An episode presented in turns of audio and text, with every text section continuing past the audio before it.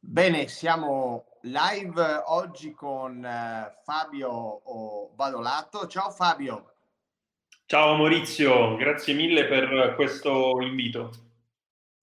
Allora, una diretta un po' particolare perché ora io lo condivido con tutti quelli che ci stanno seguendo e tu lo sai già, ma io sono live eh, dal, mio, dal mio iPhone, dal mio eh, smartphone perché d'improvviso, esattamente un quarto d'ora fa, prima di cominciare ovviamente a testare tutta la diretta, il mio computer ha deciso di entrare in un aggiornamento e, e quindi io sono ancora qui che aspetto che il computer si, si riavvii. Perciò non volendo ovviamente rimandare in nessun caso questa live che abbiamo pianificato da tanto tempo, adesso io sono live direttamente dal mio iPhone. Quindi già dico a tutti quanti che spero, insomma, se per caso da un momento all'altro doveste non vedermi più, non è che sono scomparso, ma semplicemente o è caduta la connessione del telefono oppure magari, non so, ho avuto dei problemi con il browser, però ecco, cercherò ovviamente di condurre al meglio possibile questa live che per me è veramente un esperimento. Quindi vi chiedo già scusa se per caso magari l'audio non è dei migliori. Fatta questa premessa, siamo qui con Fabio oggi perché parliamo di un tema caldissimo e già ho visto che abbiamo visto tra l'altro insieme che la partecipazione a questa live era eh, molto sentita. Tra l'altro vedo già che c'è online eh, Beatrice, che saluto. Eh, ciao Beatrice, grazie per averci mandato questo commento e di farci sapere che siete live e approfitto per ricordare che come sempre se volete partecipare alla live con le vostre idee, le vostre opinioni, non dovete fare altro che lasciare un commento sulle piattaforme dove siamo live in questo momento, Facebook, LinkedIn e YouTube. Io dovrei, dico dovrei perché ovviamente per me è la prima volta dal mio iPhone, vedere tutti i vostri commenti e quindi eh, molto volentieri io e Fabio, soprattutto Fabio che è il nostro eh, ovviamente esperto di questa serata, eh, risponderà ai vostri dubbi e alle vostre domande oppure intavoliamo una chiacchierata come sempre su questi argomenti. Allora Fabio, intanto magari eh, ti presenti velocemente così racconti alle persone che non ti conoscono, anche se so ovviamente che in tantissimi ti eh, conoscono nel mondo alberghiero e nel mondo del revenue, chi sei e che cosa fai. Eh, sì, sì, ti ringrazio. Questo, insomma, già questa tua eh, premessa insomma, mi lusinga moltissimo. Eh, diciamo che eh, sono tra quelli ai quali eh, piace darsi da fare per eh, condividere magari le, mh, mm, le, competenze acquisite, le esperienze fatte, quindi è da diverso tempo che, come fai tu, del resto mi, eh, mi do molto da fare sui su canali social, comunque per eh, ecco, far eh, sentire mia, il, mio, il, mio, pensiero e dare magari alle, ai colleghi la possibilità di ehm, avere magari uno spunto uh, differente, dei punti di vista uh, diversi che possano stimolare poi eh, il confronto e l'accrescimento collettivo delle, eh, delle competenze. E faccio questo lavoro da, mh, davvero da, da, tanto tempo, nel senso che ho studiato per farlo, quindi eh, sono laureato in economia del turismo e dal 2000 e ho iniziato a lavorare nelle strutture alberghiere praticamente da subito mentre il revenue management è subentrato attualmente, possiamo dire, a metà strada. E quindi dal, circa dal 2009-2010, quindi dove me ne sono occupato sia per, come dipendente, quindi per uh, strutture indipendenti, e sia poi a un certo punto come libero professionista eh, iniziando il mio percorso quindi di eh, anche docente all'interno di alcuni, alcuni master, anzi ne approfitto eh, per parlare anche di quel, di quel momento insomma, eh, propizio per quanto riguarda tutta la parte formativa, eh, quindi dei master post laurea che eh, stiamo facendo con l'Università Roma 3 o con uh, SESEF, che è una delle realtà nel, del panorama italiano più importanti per quanto riguarda la eh, formazione professionale eh, post laurea o eh, comunque ecco, eh, relativa soprattutto al settore turistico.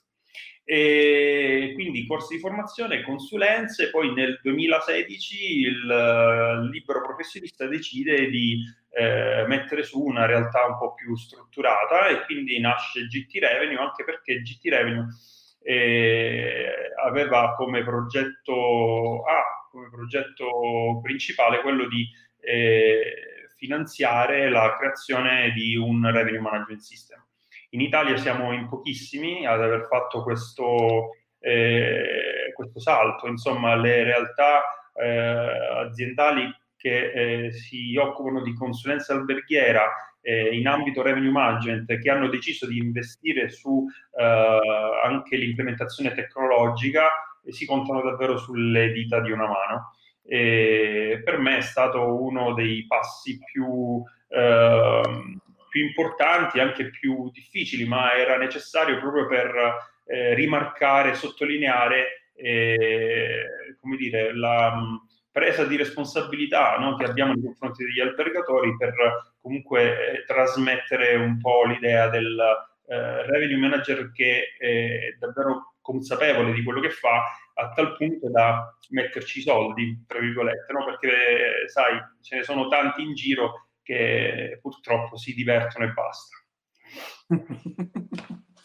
ok, allora. Io ogni, tanto, io ogni, tanto, lancio queste frecciatine, Maurizio, tu dimmelo se poi sono magari... C'è qualcuno, se c'è qualcuno che vuole rispondere, la live è aperta, quindi anzi, ben venga, nel senso che stimoliamo un confronto anche proficuo per tutti, no? Allora, io e te ci siamo così incrociati, perché io non ti conoscevo fino a un mese e mezzo fa, ok, quindi ignoranza mia che non, ti, non ero venuto a contatto con te in questo, in questo settore perché io un giorno feci una live in cui dissi che eh, oggi l'istinto dell'imprenditore, l'istinto del venditore, dell'albergatore era uno degli asset più importanti per gli imprenditori del nostro settore in questo momento, dove in, ovviamente sappiamo che è un momento in cui i dati, tutte le informazioni che abbiamo dallo storico sono sostanzialmente un po' inutilizzabili, anzi più che un po', sono diciamo fortemente eh, eh, compromessi, no? non,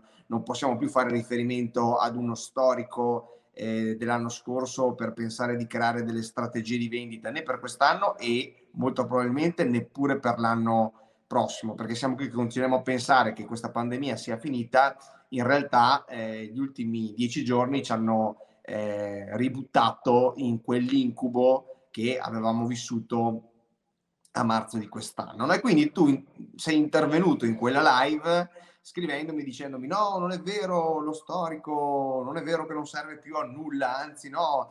E quindi da lì è nato questo confronto e io sono contento che ci siamo, che ci siamo parlati e sono contentissimo di averti qua oggi a parlare di questo tema perché io ovviamente ho, ho preso diciamo la passione di, di occuparmi di, di ancillary revenue eh, però ovviamente non ci sono servizi ancillari da vendere se non abbiamo ospiti per vendere questi servizi ancillari. E poi, come sempre, anche l'ancillary revenue eh, si inserisce all'interno di un tema più ampio che è quello della vendita, perché alla fin fine facciamo tante distinzioni no? tra revenue, sales, marketing. In realtà è, eh, sono tutti diciamo, dei pezzetti di un grande processo concatenato eh, tra uh, una fase e l'altra, che è il processo della, della vendita. E quindi non c'è vendita di servizi ancillari se non abbiamo poi anche delle strategie eh, di eh, revenue management che ci aiutano ad andare fuori da questa, da questa crisi. No? E su questo tu mi hai detto, no guarda, c'è una soluzione, secondo me, e i, i dati ce li abbiamo, le informazioni ce le abbiamo e una strategia la possiamo eh, elaborare. Allora, la tua idea è non spingiamoci così tanto in là, cerco di sintetizzarla e poi ovviamente tu la approfondisci, ci andiamo, ehm, ci andiamo a fondo. I dati ci sono, è che non li abbiamo mai considerati. Ehm, sì, mh, mm, qui su quest'ultima parte, adesso infatti allora faccio la premessa e poi eh, ci arriviamo e ti dico qual è poi il mio, il mio pensiero, che poi non è il mio pensiero, ma è semplicemente un andare a riprendere quella che eh, è effettivamente eh, la materia del revenue management eh, per come è sempre eh, stata conosciuta, per chi, ecco, e chi l'ha studiata, eh, diciamo che anche in un momento come questo, a mio modesto avviso, non avrebbe dovuto aver eh, titubanze. Mentre, ecco, il mio commento quando anche tu, che poi magari, ecco, non è il tuo il tuo ambito principale, comunque hai eh, scritto quel post, il mio commento è stato automatico, ma perché ne avevo già gestiti diversi, anche purtroppo di gente che si occupa specie, cioè, eh, in particolar modo di revenue management e eh, che sinceramente mi hanno lasciato un po' un po' perplesso. Qual era la il mia, la, la, mia ovviamente era una provocazione, stavo aspettando che qualcuno mi desse una risposta, sei arrivato tu, quindi vuol dire, eh, che, la provocazione, eh, che la provocazione funziona. allora, allora, perfetto, anche perché è nata poi questa, questa diretta e poi ecco l'obiettivo magari è quello proprio di eh, stimolare no? Queste, eh, chi ha un'idea contraria o invece andare a sostenere chi eh, è già sulla strada giusta. Quindi il, il dibattito, io come ti ho, ti ho detto, è, è una, una, fonte, eh, come dire, in, che non possiamo assolutamente valorizzare davvero per quanto è, è fondamentale, cioè è, è, la fonte secondo me principale eh, di crescita professionale, no? perché poi eh, lo studio soltanto su, su quello che è la, il libro stampato eh, rispetto, lo diciamo sempre, rispetto a poi quello che succede eh, nella, nella, vita reale, no? nei casi concreti, c'è un abisso di differenza. E quindi dai confronti con, con i professionisti, tra professionisti, secondo me eh, nascono poi quelle che sono le soluzioni vincenti, anche le interpretazioni di quello che tu studi, perché poi eh, la difficoltà è anche quello. Una cosa che tu leggi eh, dipende anche come, eh, come, la, come la capisci, no? come la capisci anche a seconda del tuo percorso magari professionale, del tuo percorso di studio. Il problema quindi alla base è stato quindi il fatto che eh, ha cominciato poi dopo tutto quello che è successo a marzo ad andare in giro effettivamente a rimbalzare questa, eh, questa voce, ah, ormai i dati storici non, non, non ci serviranno più eh, per molto tempo perché non potremo fare il confronto con l'anno precedente, anche l'anno prossimo non potremo, il 2021 lo, non lo potremo confrontare col 2020 e quindi da lì una, una, un susseguirsi anche di, di, di, eventi a cascata, dice ah allora eh, non ti servono più i revenue management system, eh, quindi no, tutta una serie di cose collegate che a un certo punto eh, ti dicono aspetta prendiamo un attimo in mano la situazione perché qui eh, se continuano ad andare in giro comunque queste, eh, queste voci non fa bene effettivamente a chi eh, questo lavoro lo fa da, da, da, diversi anni e lo fa con... Certo, in maniera seria e con passione. Esatto, guarda, io ti faccio una piccola premessa, ti dico, secondo, quest, già questo eh, dire dello storico che non serve era già una, uh, una diceria che eh, era andata in giro in tempi meno sospetti, dove non, era, ecco, non c'era uh, ancora arrivata una pandemia mondiale, no? a, a, metterla così, eh, a farla, farla uscire fuori. E perché andava in giro? Andava in giro perché a molti revenue manager ovviamente lavorare su uno storico non conveniva. Cioè, se tu devi comunque seguire 200 alberghi e devi lavorare sui dati storici di 200 alberghi, ma a te serve un, una struttura e in termini di risorse umane non indifferente, perché il lavoro da fare per ogni struttura che ha uno storico completamente differente, con dei, una segmentazione eh, personalizzata, dei profili cliente personalizzati e quindi strategie personalizzate, eh beh, è un, grosso lavoro che non è che puoi fare con 10 minuti al giorno, di tempo al giorno. E quindi c'è stato il periodo dove alcuni revenue manager andavano in giro a dire no, no, i dati storici non servono, possiamo guardare soltanto quello che succede nel pick up dell'ultimo, dell'ultimo periodo, guardare il pick up dei, eh, di quello che succede nei periodi eh, sull'on the book e regolarci e ottimizzare in, in, di conseguenza. Allora, è come fondamentalmente far girare una macchina no, con metà dei pezzi, perché il processo di revenue management non può assolutamente fare a meno della parte di previsione. Per la parte di previsione c'è bisogno principalmente dei dati storici. Allora, da questo punto di vista nasce il secondo problema. Il secondo problema è che noi siamo stati abituati a ragionare sul dato storico esclusivamente in un modo. Cioè, eh, vedi, quando abbiamo fatto la premessa all'inizio, cioè, eh, ah, i dati storici non servono perché non possiamo fare il confronto con l'anno precedente.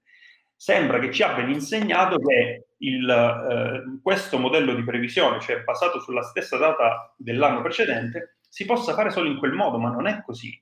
Cioè, quindi la maggior parte dei revenue manager che tu andrai, magari potresti andare ad interrogare, nel momento in cui dici che, che modello di previsione utilizzi, già a capire di cosa stai parlando, comunque ti ripeto, ce ne vorrà. Però diciamo che eh, nel, eh, nella migliore delle ipotesi i revenue manager interrogati eh, ti andrebbero a rispondere guarda il metodo che utilizzo è quello basato sull'analisi della stessa data dell'anno precedente.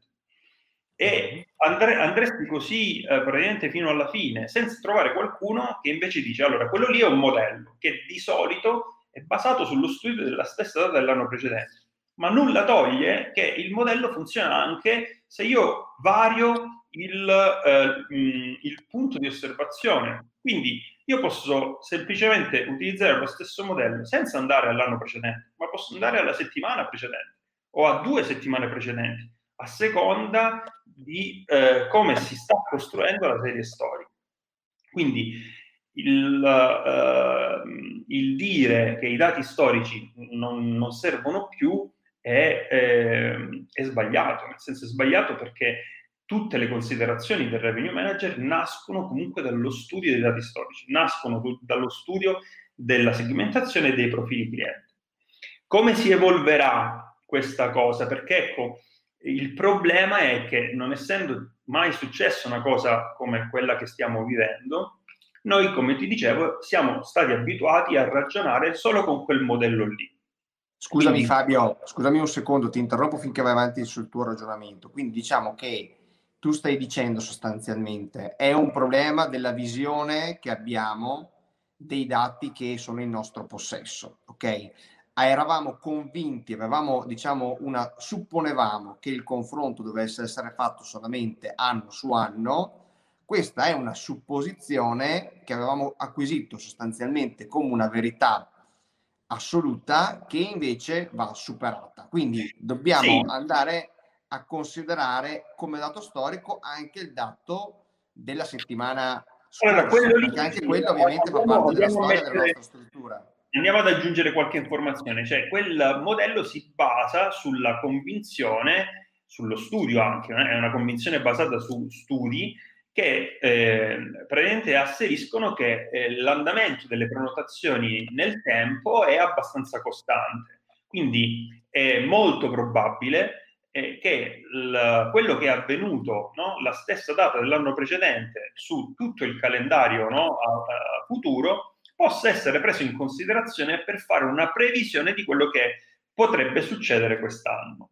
Quindi, ma questo è in condizioni normali. Quindi, cosa è successo in una condizione anormale come quella che stiamo vivendo? Che quel modello lì si è praticamente bloccato perché ci è stato inculcato esclusivamente in questo modo ma non è così. Quel modello funziona nello stesso identico modo se noi spostiamo il punto di osservazione. Lo possiamo fare, non ce lo impedisce nessuno.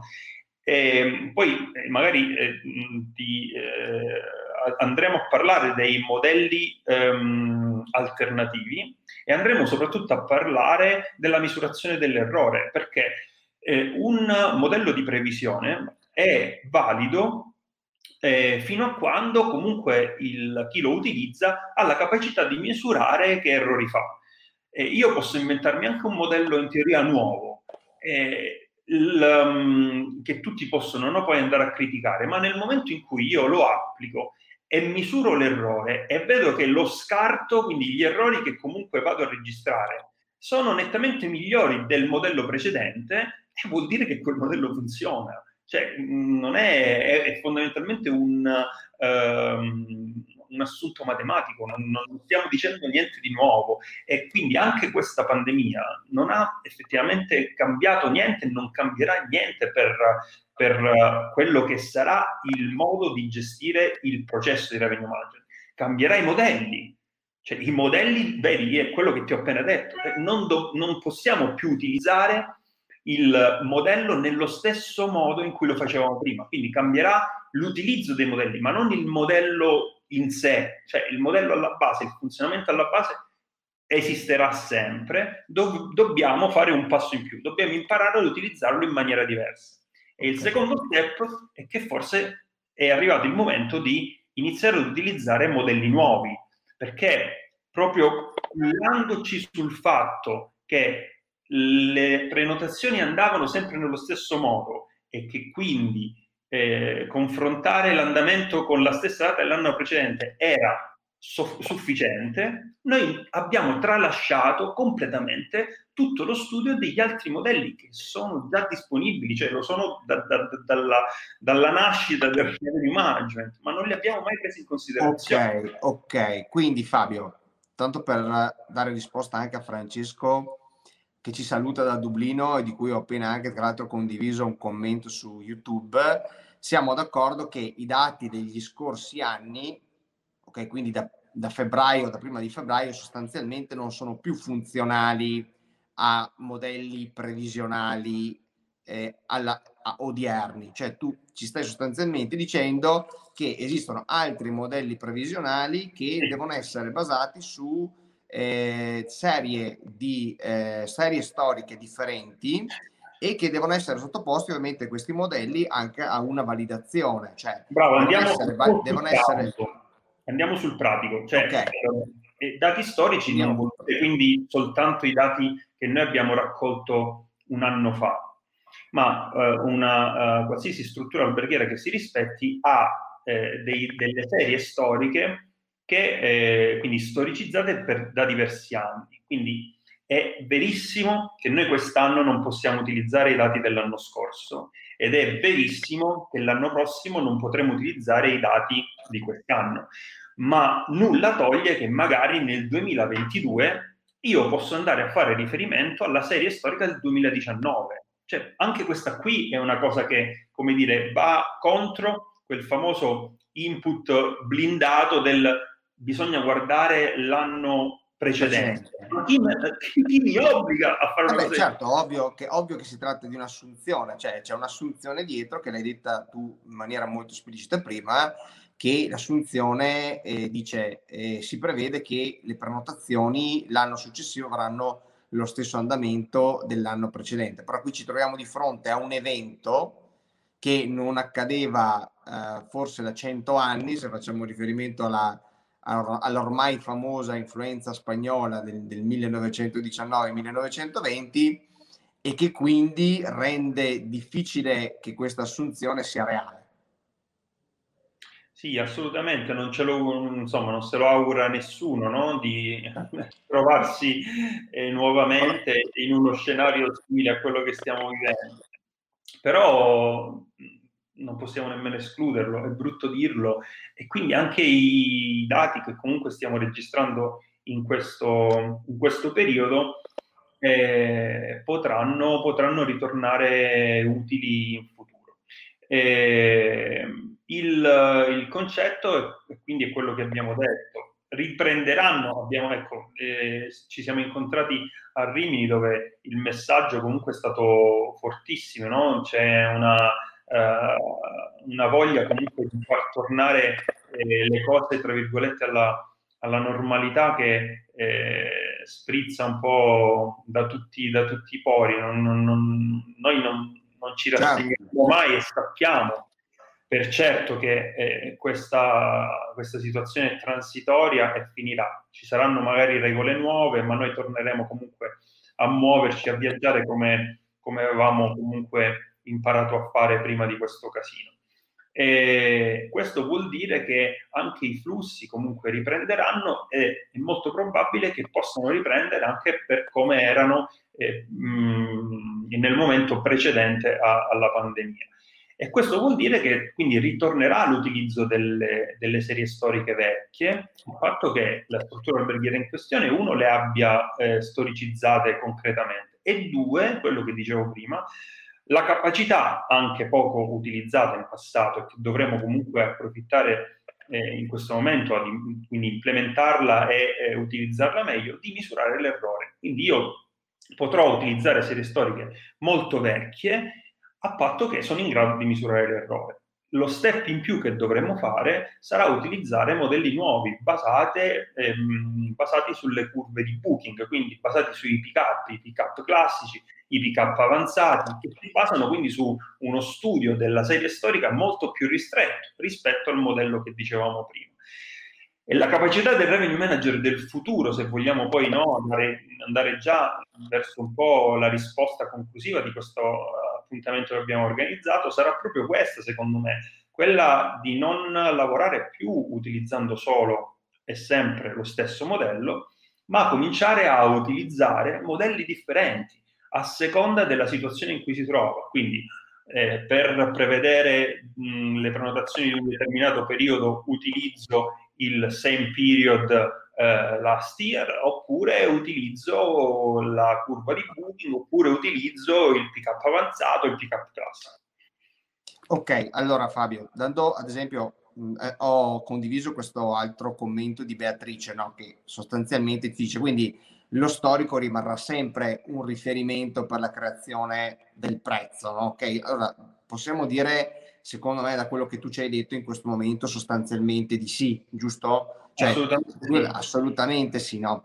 Però allora io ti faccio una domanda da albergatore, ti faccio una domanda molto, molto concreta che è questa. Oggi io ho bisogno di un modello, di uno strumento che mi aiuti a capire a che prezzo posso vendere io la settimana prossima, cioè oggi è martedì, martedì della settimana prossima quale eh, tariffa devo impostare, quale strategia posso avere nei prossimi due mesi posto che abbiamo un'altra variabile che oggi eh, esce un, DP, un, DPCM, settimana prossima ne esce un altro e quindi questo inficia addirittura anche magari lo storico eh, di, di, di, due settimane fa. Però andando diciamo nel concreto e facendo finta che poi questa situazione vada un po' a stabilizzarsi, lo speriamo tutti perché senza regole certe si fa fatica a fare qualsiasi cosa, eh, non solamente il revenue management, cioè si fa veramente fatica a fare di tutto, cioè anche a capire quanti chili di pasta devi ordinare la prossima settimana per, dare, eh, per preparare il menù del tuo ristorante, ok? Quindi eh, nel concreto, tu cosa mi consiglieresti? Di andare a prendere lo storico della scorsa settimana, di andare a prendere i pick up della scorsa settimana e di utilizzarli per crearmi un modello che mi aiuti a prendere delle decisioni per, prossime, per le prossime quattro settimane, per i prossimi due mesi? Allora, ehm, tieni in considerazione che mm, qua un po' le risposte sono due. La prima è alla domanda, eh, ci serve uno strumento per capire qual è il prezzo eh, dei nostri prodotti, no? dei prodotti in vendita. Intanto sai meglio di me che il prezzo mh, al quale noi comunque vendiamo i prodotti di una struttura alberghiera sono tanti, proprio perché sono segmentati, no? Quindi il prezzo non è uno solo, eh, perché Chiaro. spesso si fa questo errore, no? Eh, se vai in giro a, un po' a vedere anche eh, la gestione della comunicazione di molte società eh, che vendono prodotti, quindi eh, piattaforme, software, app, chiamiamole come vuoi, eh, che dovrebbero aiutarti a gestire le strategie di revenue management, i processi di revenue, ti dicono eh, ti aiuto a scegliere il prezzo giusto davvero come se fosse uno solo. Invece sono tantissimi, no? Hai ragione, hai basati effettivamente, come abbiamo detto, sui diversi tipi di clientela. Quindi prima del prezzo c'è la distribuzione, quindi tu dovresti avere uno strumento intanto che non ragiona soltanto sulla eh, pressione della domanda, le tue camere residue e ti dice la tariffa da pubblicare da pubblicare sulle su, uh, vetrine pubbliche, quindi Booking, il tuo sito, Speedy e così via, ma deve, dovrebbe essere uno strumento che è in grado di dirti quali prodotti lasciare in vendita e quali prodotti invece togliere dalla vetrina, prima di dirti il prezzo dei prodotti che rimangono in vetrina. E questa cosa è già una cosa che eh, non fa praticamente quasi nessuno, cioè è, è molto complessa effettivamente da realizzare. E la seconda è, ok, assolut- quindi preso per buono questo, assodato questo, e tu mi dici, ok Fabio, quindi tu eh, mi stai dicendo che devi andare alla settimana precedente per vedere qual è eh, la previsione della settimana successiva. Te lo confermo, per me è in questo momento l'unico eh, punto di riferimento, fermo restando che, e qui dobbiamo approfittarne per sottolineare un'altra cosa, il revenue management è ehm, quella uh, strategia, no? quella, l'applicazione di un processo che serve alla struttura alberghiera a uh, prendere la decisione di vendita. Quando tu sei nella posizione di prendere una decisione di vendita, quando la domanda delle camere alla tua struttura è nettamente superiore alla capacità che tu hai di effettivamente no, soddisfare questa domanda. Altrimenti che decisione di vendita dovrei prendere io? Cioè se io ho 20 camere e a chiedermele stanno, ci stanno due persone, cioè, non serve il revenue management per eh, stabilire qual è questo, il certo. prezzo. Eh, se io la situazione, quindi il revenue management quando cioè, nasce per andare a sopperire a quale esigenza? All'albergatore che ha 20 camere e nello, in quell'istante per quelle 20 camere 500 richieste, 1000 richieste, 2000 richieste. Di quelle 2000 tu ne puoi soddisfare 20 al giorno, quindi 20 per ogni giorno. E devi essere in grado di scegliere a chi vendere i tuoi prodotti e a chi invece non venderli. Quindi il momento in cui dici no, non c'è disponibilità, il momento in cui dici sì, c'è disponibilità a quel prezzo e a quelle condizioni. Quindi in questo momento noi non siamo in questa situazione. Quindi di revenue management in questo momento eh, purtroppo c'è, c'è, poco e mh, ti ripeto, ci dovrebbe essere soprattutto la volontà di studiare eh, altri modelli, altri modelli e altre tecniche per poter gestire al meglio eh, le previsioni. Allora, a questo punto ti entro ti faccio una domanda, visto che questa questo episodio si chiama Upsell Motel, quindi ovviamente eh, parliamo genericamente, solitamente di servizi ancillari.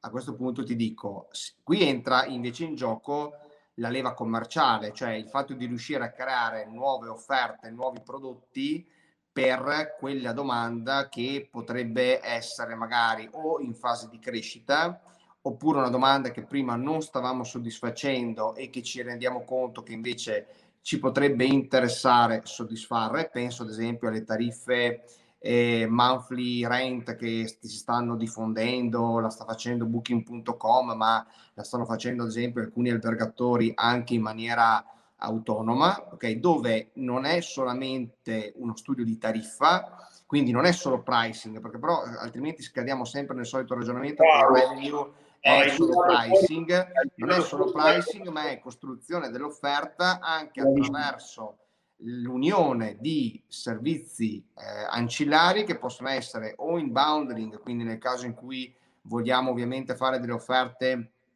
chiamiamole a pacchetto, oppure invece offerte dove i servizi li vado a proporre a menu e quindi il cliente se li monta e se li eh, somma alla Camera come preferisce, ok? Però in questo momento dobbiamo eh, sostanzialmente ragionare su questo tipo di strategia perché altrimenti ogni analisi di revenue, se noi non riusciamo di quelle 20 camere, per riprendere il tuo esempio, ad arrivare almeno a riempirne 15, 16, 17, quindi iniziamo ad avere la necessità di eh, ottimizzare la nostra vendita in base a una nuova domanda che siamo andati ad intercettare, ogni speculazione sui modelli di previsione è, è, lascia, un lascia, un po', a desiderare. Corretto? Sì, assolutamente sì. No, io do, molte volte vedi, do, eh, in alcuni casi no, in altre do per scontate no, molte, molte cose. E in questo caso anche l'ho dato per scontato perché c'è un po' una sovrapposizione, come avevamo detto prima, col marketing, no? Poi queste materie eh, nella gestione di, eh, delle vendite di una struttura alberghiera si, si abbracciano, si intrecciano, no? ed, ed è sempre difficile definire eh, il confine dove finisce una e inizia l'altra. Eh, per me è una cosa automatica in questo momento, comunque fa parte del processo di revenue nella prima fase, che è quella della segmentazione. Andare effettivamente a uh, studiare quali sono i nuovi magari segmenti clienti che eh, si sono affacciati alla, uh, alla, alla, realtà alberghiera in questione, eh, a studiarne i profili e andare a creare per questo nuovo magari segmento di clientela e per questi nuovi profili i prodotti eh, adeguati. Quindi magari hai trovato un profilo nuovo, hai visto che eh, per caso magari anche è, eh, c'è quel tipo di esigenza e tu allora lo cominci a costruire, lo vai a pubblicizzare attraverso delle campagne, certo. eh, delle sponsorizzate e così via.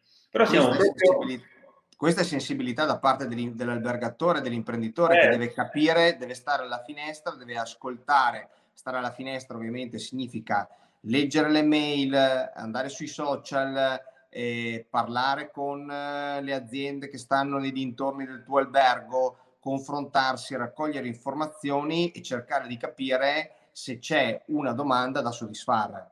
E questo, questo in che cosa si traduce? Si traduce nel fatto che tu vai a uh, arricchire il tuo storico, cioè tu crei ovviamente un altro segmento magari, quindi ti trovo, molte strutture alberghiere in questo momento si sono trovate a, a, a dare ospitalità e ad essere acquistate da uh, segmenti di clientela che prima di adesso non avevano mai visto. E, mm, guarda, l'esempio più banale sono tantissimi... Uh, tantissime prenotazioni di clienti che si per, di clienti che si sono mossi per lavoro e che non avevano più come punto di riferimento la loro struttura di, eh, alla quale comunque erano eh, affezionati perché questa struttura in quel periodo era chiusa e quindi sono rivolti ad altre strutture che non avevano mai lavorato con quel tipo di clientela se la sono trovata così no? eh, all'improvviso e hanno cominciato a conoscerla e hanno cominciato a dire no, ma noi a questo tipo di cliente, cliente business no? che si muove per lavoro, non ci avevamo mai, mai pensato. Di cosa ha bisogno questo cliente? Ok, glielo forniamo. In futuro queste strutture potrebbero o tornare alla vecchia clientela o invece investire in questo nuovo segmento cliente. Quindi questo è un esempio abbastanza semplice ma che ti fa capire che eh, il processo di revenue poi parte da lì, parte dallo studio quindi di questo nuovo segmento, dei profili all'interno di quel segmento e li vai comunque a storicizzare, quindi vai a vedere nel tempo il comportamento di questo cliente le strategie che poi dovrai andare a mettere in campo partono da questo studio e cercano di capire qual è il profilo migliore, se rispetto agli altri è migliore, e cercano di eh, dare poi la risposta all'albergatore che deve prendere la decisione di vendita. Venderò la mia camera al cliente business o la venderò al cliente leisure? A quali condizioni nel primo caso e a quali condizioni nel secondo? Altro, certo. il processo. Allora, ti, la- ti, lancio una domanda che direi che è proprio, diciamo, il top di, in, in, questa diretta che ci fa Claudia e che ci chiede quindi a, sto, a questo punto, Fabio, se l'RMS non serve quando la domanda è scarsa. Questa è proprio la domanda a, al vitriolo che arriva, che arriva in questo momento, è eh, proprio, proprio live. No, dipende, allora l'RMS non serve? No, cioè nel senso dobbiamo vedere quali funzioni dell'RMS ehm, eh, sono messe in, in, in, in dubbio, no? in discussione in questo momento. L'RMS, come abbiamo detto, no, non l'abbiamo detto, lo diciamo adesso, è, è sicuramente quindi lo strumento più che eh, lo strumento principale del revenue manager, no? dovrà essere così. E purtroppo è una tecnologia ancora eh, poco utilizzata anche perché abbiamo soltanto da pochissimo tempo iniziato a poterla sviluppare con costi comunque accessibili perché certo. è diventata una tecnologia eh, sostenibile per l'albergatore o per il revenue manager da pochissimo tempo. E se vai effettivamente a prendere eh, i revenue management system più blasonati, più conosciuti, che hanno davvero una grossa storia alle spalle, eh, i costi sono ancora proibitivi. Eh, il, um, cosa do- deve fare fondamentalmente quindi il revenue management system in, uh, in, condizioni normali? Poi vediamo quello che deve fare in questa fase. In condizioni normali deve agevolare il lavoro del, del revenue manager, quindi soprattutto nel, uh, nel tempo che il revenue manager eh, di solito eh, dedica tutte le attività eh, per la gestione del processo. Quindi fino a un po' di tempo fa lo facevamo magari con i fogli di calcolo, ottimo strumento per gestire il processo di revenue, ma devi a un certo punto, se vuoi eh, raggiungere un, un, determinato tipo di, di, di, eh, di, precisione, devi avere delle competenze eh, per quanto riguarda lo sviluppo dei fogli di calcolo non eh, indifferenti. E poi ci sono un sacco di limiti comunque dei fogli di calcolo, insomma, eh, limiti legati al fatto che eh, il foglio di calcolo lo usa soltanto chi, eh, chi lo ha costruito, perché se ci mette le mani ah, qualcun altro diventa un casino eh, limiti legati al fatto che eh, potrebbero quindi eh, danneggiarsi, nel senso che... Il rischio di perdere i dati. E quindi perdere dei dati. E non solo, anche ecco, come sono magari salvati, se eh, basta una piccola disattenzione a non avere delle copie di backup e magari perdi il lavoro di anni perché era eh, soltanto salvato su dei fogli, dei fogli Excel. E quindi deve velocizzare tantissimo le, la, il lavoro del revenue manager e poi deve servire effettivamente a storicizzare no? tutte le informazioni che servono per il quindi la risposta adesso è non è che il revenue management system non servono, dipende uno, che il revenue management system eh, si sta utilizzando, che funzioni ha, perché una delle più importanti dovrebbe essere quello della uh, um, registrazione comunque delle serie storiche, deve essere quello della uh, registrazione del comportamento dei vari segmenti e quindi la possibilità, la possibilità, esatto, al revenue manager in qualsiasi momento, magari anche a distanza nel 2022, andarsi a riprendere quelli che erano le, uh, i profili clienti, il comportamento dei profili clienti nel 2020, nel 2021, nel 2019 e così via. Quindi Fabio, se in questi, in questi mesi abbiamo individuato anche di nuovi segmenti di clienti, è importante se abbiamo un RMS tracciarli in modo da poter tenere storico di questi nuovi segmenti quando sono entrati all'interno della nostra strategia eh, di vendita. Io qui ne approfitto per eh, spezzare una grandissima una, una lancia a favore dei PMS perché ricordiamoci sempre che la gestione di tutti i dati relativi comunque al, ai clienti non finiscono, non, eh, non, sono limitati alla prenotazione, cioè una, un conto è la prenotazione, un conto poi sono i dati di soggiorno. Molti dei profili clienti sono il confronto tra eh, quello che il cliente ha prenotato e quello che poi il cliente ha effettivamente fatto. Cioè, se un cliente prenota e poi fa no show, e quella lì è un'informazione che comunque io ho sul PMS.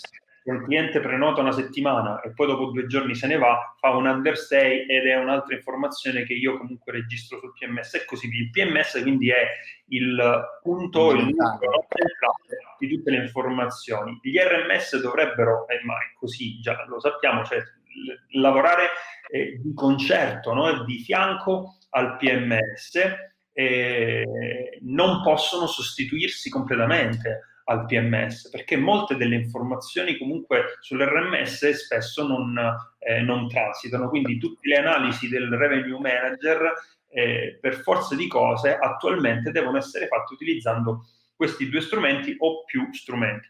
Il, eh, come dire, il, l'ambiente di lavoro ideale per il manager dovrebbe essere una piattaforma unica dove tutte le informazioni che gli servono sono all'interno di questa piattaforma e vengono messe in relazione, ma è una cosa impossibile da realizzare. Cioè, in, questo momento, in questo momento no, sicuramente con il tempo a mio avviso ci arriveremo, eh, perché sì. le informazioni sono tante. Okay. Eh, io proprio per questo motivo, siccome eh, l'evoluzione delle informazioni che eh, siamo andati a utilizzare no, nel tempo eh, per la gestione del processo di revenue negli ultimi anni sono andate sempre più ad aumentare. Pensa, ecco, facciamo gli esempi proprio più eh, stupidi e banali. Mm, fino a un po' di tempo fa la reputazione non era una um, componente che veniva presa in considerazione per la gestione del prezzo, oggi è diventata fondamentale. Eh, la, il confronto quindi del, delle tariffe dei competitor non era fatto come lo facciamo in maniera ecco, capillare come facciamo oggi. La, il confronto con eh, un benchmark di, di, di eh, altre strutture delle stesse caratteristiche non esisteva, oggi abbiamo anche quello. Eh, insomma, quindi sono davvero... Guarda, mi, mi, fai, mi fai tornare alla mente una diretta fatta, penso ormai quasi un anno fa, con Simone Porto che, dove si parlava appunto di questo problema di quanti tool usa un albergatore all'interno del suo albergo per poter eh, raggruppare tutte queste informazioni. Ed eravamo arrivati a contare penso tra i 15 e i 20 eh, 15-20 tool applicazioni eh, all'interno di un hotel. Quindi è un grosso problema questo eh, ed, è tuttora, ed è tuttora irrisolto. Per carità, cioè, accontentiamoci del fatto comunque in questo momento di avere almeno dei dati che sicuramente ci possono essere utili. Concludiamo magari è già grasso che cola se tutte queste piattaforme sono web based e allora te le trovi certo. tutte in tante tab del tuo browser quindi, ce le puoi mettere con qualche lì. problema magari alla tua vista però le puoi mettere a confronto insomma ecco allora per concludere questa prima parte della nostra intervista perché vedo che siamo andati insomma ben oltre e vedo che ad esempio Stefania e poi anche Francesco ci hanno lasciato dei commenti eh, dicendo appunto ad esempio Francesco eh, dice che il problema è capire chi sarà in grado di restare sul mercato nel prossimo anno o più ovvero che è economicamente e finanziariamente forte da resistere ad un anno così eh, negativo. Eh, Maurizio, questa è una, questo è un elemento fondamentale. Un commento molto interessante perché eh, per la prima volta in assoluto noi ci troviamo di fronte ad una situazione dove eh, non cambia solo la domanda, ma cambia anche l'offerta. In passato avevamo avuto, ecco, in seguito a sconvolgimenti ovviamente meno gravi di quello attuale, l'attentato o eh, il vulcano che bloccava praticamente i voli di mezza Europa, eh, un calo netto della, della, domanda, ma temporaneo e quindi che non generava danni eh, e sconvolgimenti. L'offerta Invece questa, questa volta, ma questa poi eh, eh, non dobbiamo nemmeno eh, più considerarla solo una variazione, eh, come dire, nel medio-lungo periodo, ma anche nel breve. Ti posso per esempio dire che eh, già le nostre considerazioni su Roma per tutto quello che riguarda il periodo da novembre di quest'anno a marzo dell'anno prossimo sono all'ordine, quindi si cambiano e si aggiornano eh, giorno per giorno, non solo legate quindi all'andamento del, eh, dei prezzi, delle strategie eh, che la struttura fa internamente e dei confronti che fa con i competitor, ma anche va, vanno a monitorare il numero di competitor che rimangono sul mercato perché questa cosa cambia di giorno in giorno. Ti posso eh, quindi dire che possiamo hanno deciso già di chiudere per esempio da novembre a marzo, altri ne hanno deciso di chiudere soltanto gennaio e febbraio e quindi questa è una cosa che anche attualmente va a cambiare le strategie. Va, va considerata, va considerata. Certo. Non, possiamo, non possiamo far finta di niente e dire che che gli altri eh, alberghi a, aprano o rimangano chiusi non, non influenza no, ovviamente no. la situazione del mercato. Se non mi sbaglio, su Roma e sulle altre grandi città ma correggimi tu che sicuramente hai più dati e hai più il polso della situazione, alcune aperture un po' generalizzate nel mese di settembre in cui ci si aspettava una ripresa del mercato molto più forte, in realtà hanno eh, fatto hanno creato il classico effetto dove la torta è rimasta sempre la stessa, la torta della domanda, e in realtà c'erano solamente più alberghi che cercavano di, di spartirsela. Sì, sì, è andata, è andata, proprio così, quindi c'era sicuramente una, una attesa mh, uh, riguardo alla domanda che era ingiustificata e in molti avevano stabilito comunque una riapertura senza minimamente ecco, fare uno studio della situazione, ma l'avevano già deciso comunque eh, nel momento in cui no, avevano, avevano comunque, eh, si erano trovati di fronte alla, uh, quasi all'obbligo di chiudere eh, avevano già deciso, vabbè, ripartiamo a settembre perché a settembre riparte la stagione. Poi cioè, c'era una situazione che comunque andava monitorata e era abbastanza evidente che eh, la, la, la, situazione ecco, non, non, era per niente risolta, ma queste strutture hanno aperto comunque e hanno ecco, generato... Certo, hanno fatto una scelta generando una, un eccesso di offerta. E poi ecco Stefania ci dice che eh, ci si può strutturare in maniera più articolata su più fronti per quando riprenderà la domanda anche con servizi ancillari e per coloro che eh, possono restare aperti nel breve termine per ora stiamo cercando di arrivare alla copertura dei costi e certo. ovviamente non possiamo non essere d'accordo anche con, eh, con, con Stefania. Anzi, allora, guarda, su questa cosa dei costi, eh, la pandemia ha portato al raggiungimento di un risultato strapositivo perché se vai in giro adesso di tariffe, di tariffacce, di, eh, ne, vedi, ne vedi sicuramente di meno di quelle che c'erano nei periodi, eh, tra virgolette, normali. Eh, semplicemente perché la tariffaccia per gli alberghi più grandi è sostenibile solo a fronte di grandi volumi eh, mentre nel momento in cui ragioni con il 2, il 3, il 4% di occupazione, eh, la Camera devi comunque venderla a, a, almeno no? a, al prezzo che serve per, per ripagare i costi, almeno Sì, sì, sì, certo, ovviamente. Ma arriviamo all'argomento uh, che prende in causa il convitato di pietra di questa diretta, che è l'intelligenza artificiale. Cioè siamo stati a Rimini tutti e due e uno degli argomenti clou di questo Hospitality Day di TTG è stato l'intelligenza artificiale salverà il revenue management e i nostri alberghi. Allora, si, è da tanto che si parla di intelligenza artificiale eh, applicata a eh, ovviamente il revenue, ma non solo, no? Quindi l'intelligenza artificiale come allora, non tanto come supporto, e io ti dico, sono un fan dell'intelligenza artificiale per quanto riguarda l'aspetto del supporto alle decisioni, ma molto spesso è stata un po' vista come la pozione magica, no? Ecco, arriva l'intelligenza artificiale, l'intelligenza artificiale ne sa più di noi, ok? E l'intelligenza artificiale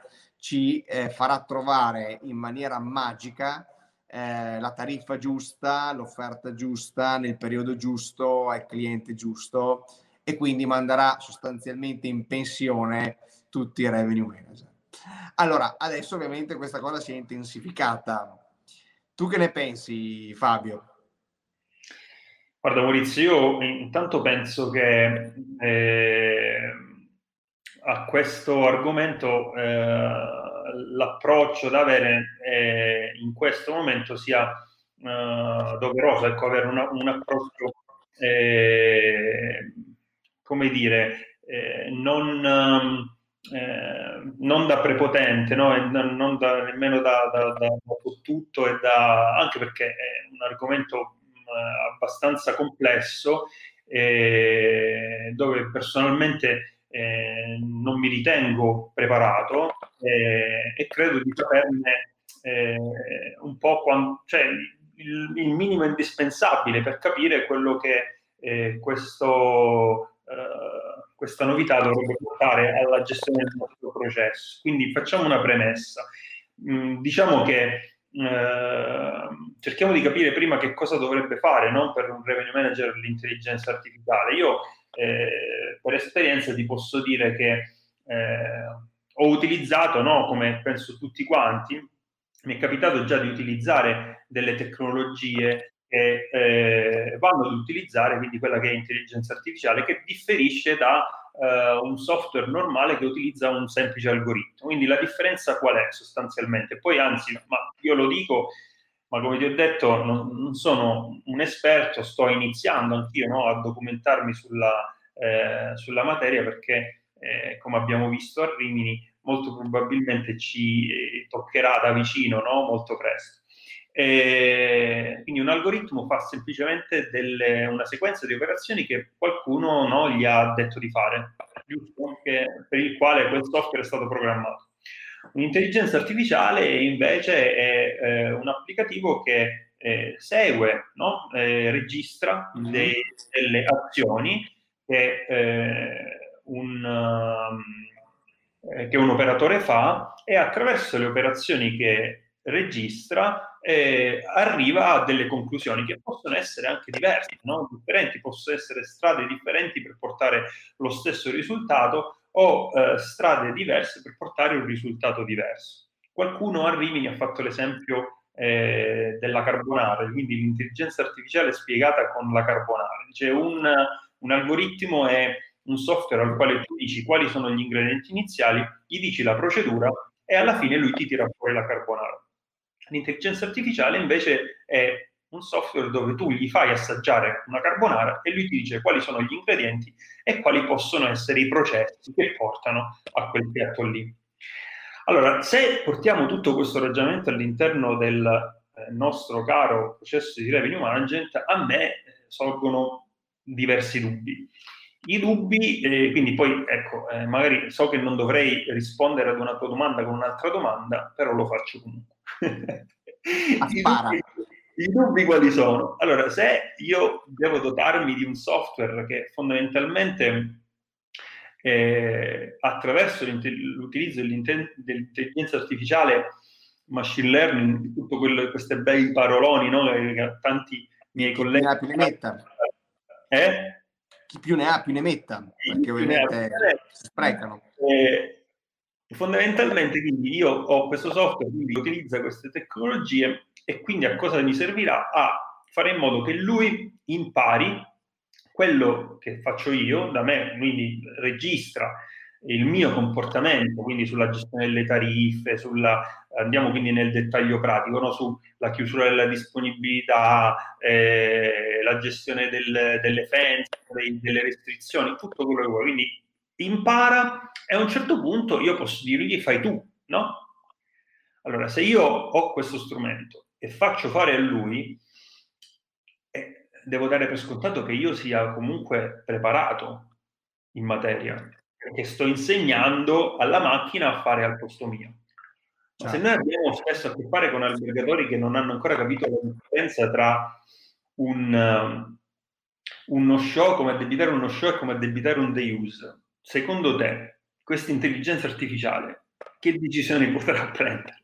Certo, ovvio che, deve, ovvio che la, la, tecnologia apprende, è creata dagli uomini e apprende dagli uomini. Se noi diamo delle informazioni sbagliate alla tecnologia o non siamo noi stessi in grado di prendere delle decisioni corrette, è ovvio che la tecnologia rifletterà le nostre decisioni eh, incorrette ok? Quindi, cioè, eh, capisco bene, capisco anche però da un certo punto di vista che eh, questo è uno scetticismo che eh, in parte condivido, però anche penso che eh, abbiamo imparato dalla storia che eh, la tecnologia piano piano è avanzata sempre di più e quello che prima uh, veniva fatto dagli uomini poi in realtà è stato inesorabilmente sostituito eh, dalle macchine. Ti faccio un esempio sopra eh, di tutti, visto che tu hai parlato di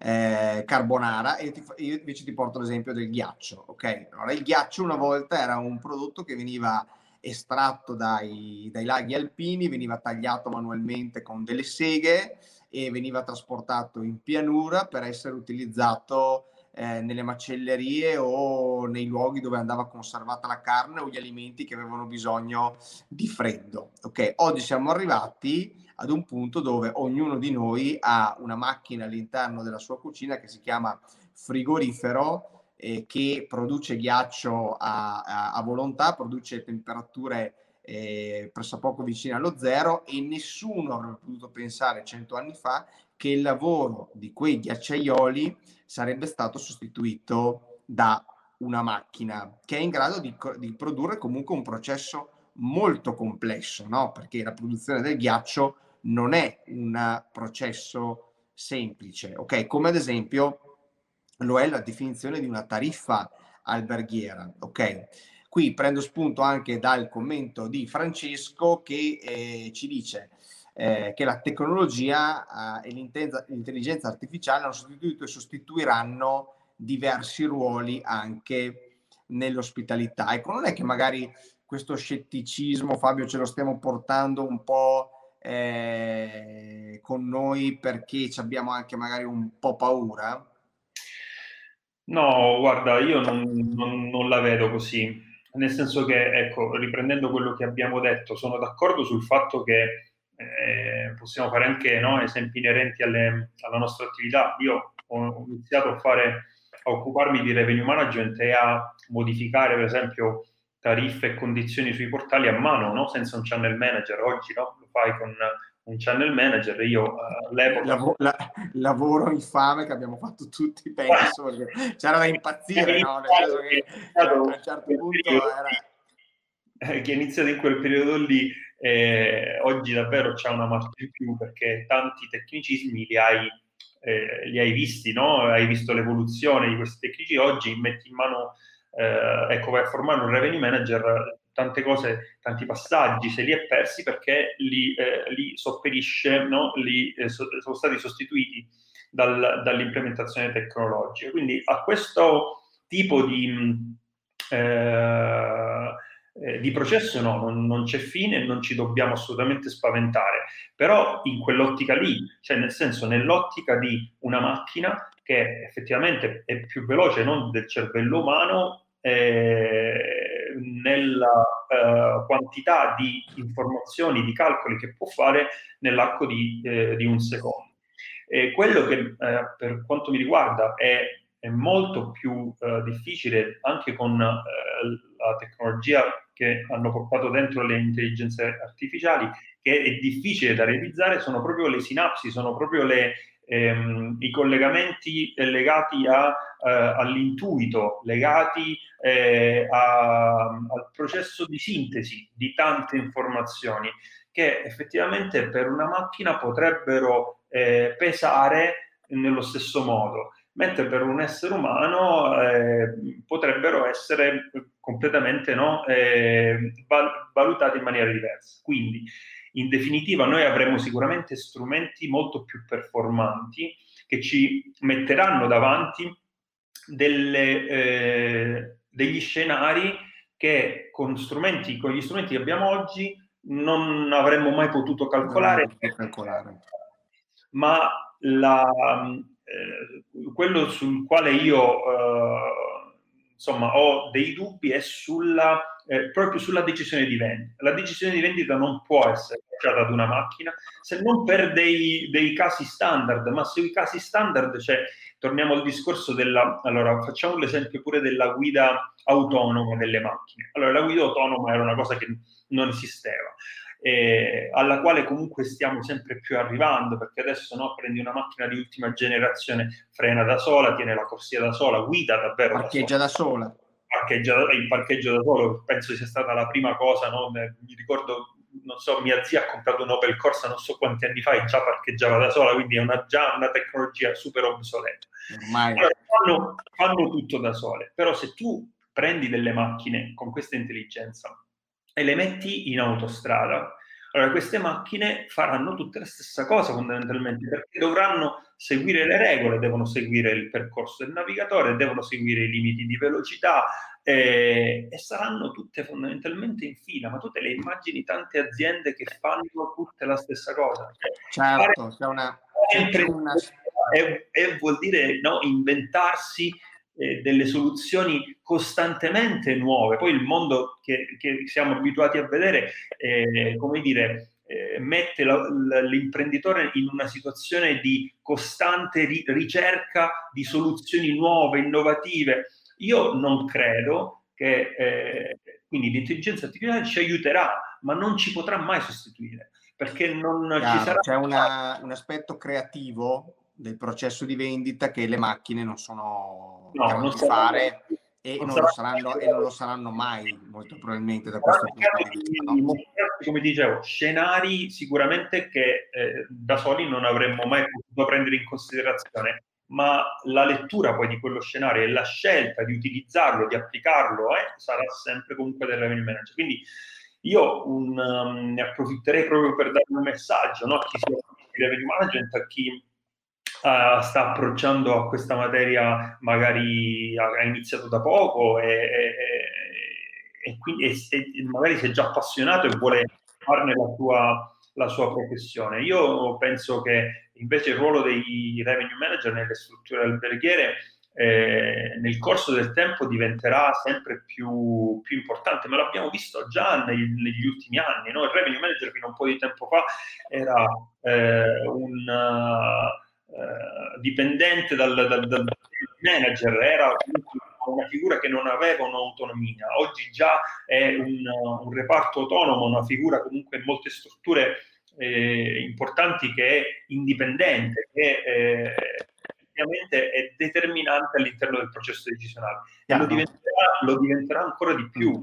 Eh, guarda, è, è, proprio quello il bello poi di questo lavoro, proprio perché cioè, ci puoi mettere tanto del tuo, perché tante, eh, una grossa parte delle decisioni che tu vai a prendere eh, vengono proprio dalle esperienze che hai maturato nel tempo. Chiaro, certo, sì. Oh, guarda, ti prendo, prendo questa bella metafora che ci ha condiviso Francesco, gliela rubo al volo perché l'ha postata adesso su YouTube e ci dice, eh, appunto facendo il paragone con il revenue e l'auto autonoma che hai utilizzato tu adesso, beh, è più semplice in autostrada, è in montagna che hai bisogno del guidatore barra revenue manager. Quindi diciamo l'intelligenza artificiale, magari gli potremmo anche delegare delle decisioni che sono uh, da eh, prendersi nei momenti in cui eh, la domanda è prevedibile e le azioni sono quindi prevedibili a loro volta. Poi però quando invece la situazione si fa complicata e non è più prevedibile, come in una strada di montagna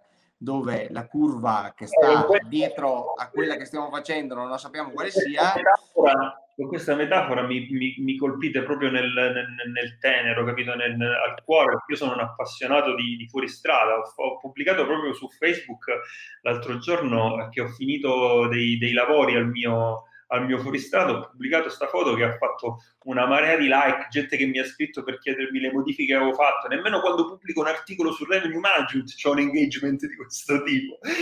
Ed effettivamente, guarda, la guida in fuoristrada, io che vengo da, invece sono appassionato di motori da, da, da quando ero ragazzino, ho sempre sperimentato eh, purtroppo soltanto la parte legata alla, alla velocità, eh, quindi molto pericolosa anche. Con la scoperta della guida in fuoristrada eh, ho, ho, rivalutato tante cose, ho rivalutato intanto il fatto che per avere una scossa di adrenalina non serve andare ai 250 km h ma basta trovarsi eh, a ridosso di un dirupo e dover fare una manovra che se sbagli di mezzo centimetro no, finisci, finisci con, la macchina, con la macchina giù. E lì effettivamente eh, credo che l'intelligenza artificiale mi potrebbe aiutare tantissimo sicuramente a, a darmi delle informazioni eh, importanti, degli scenari importanti, ma poi ci devi stare tu lì, no? Eh, non lasceresti mai ad una macchina poi eh, la, la, scelta, no? Di,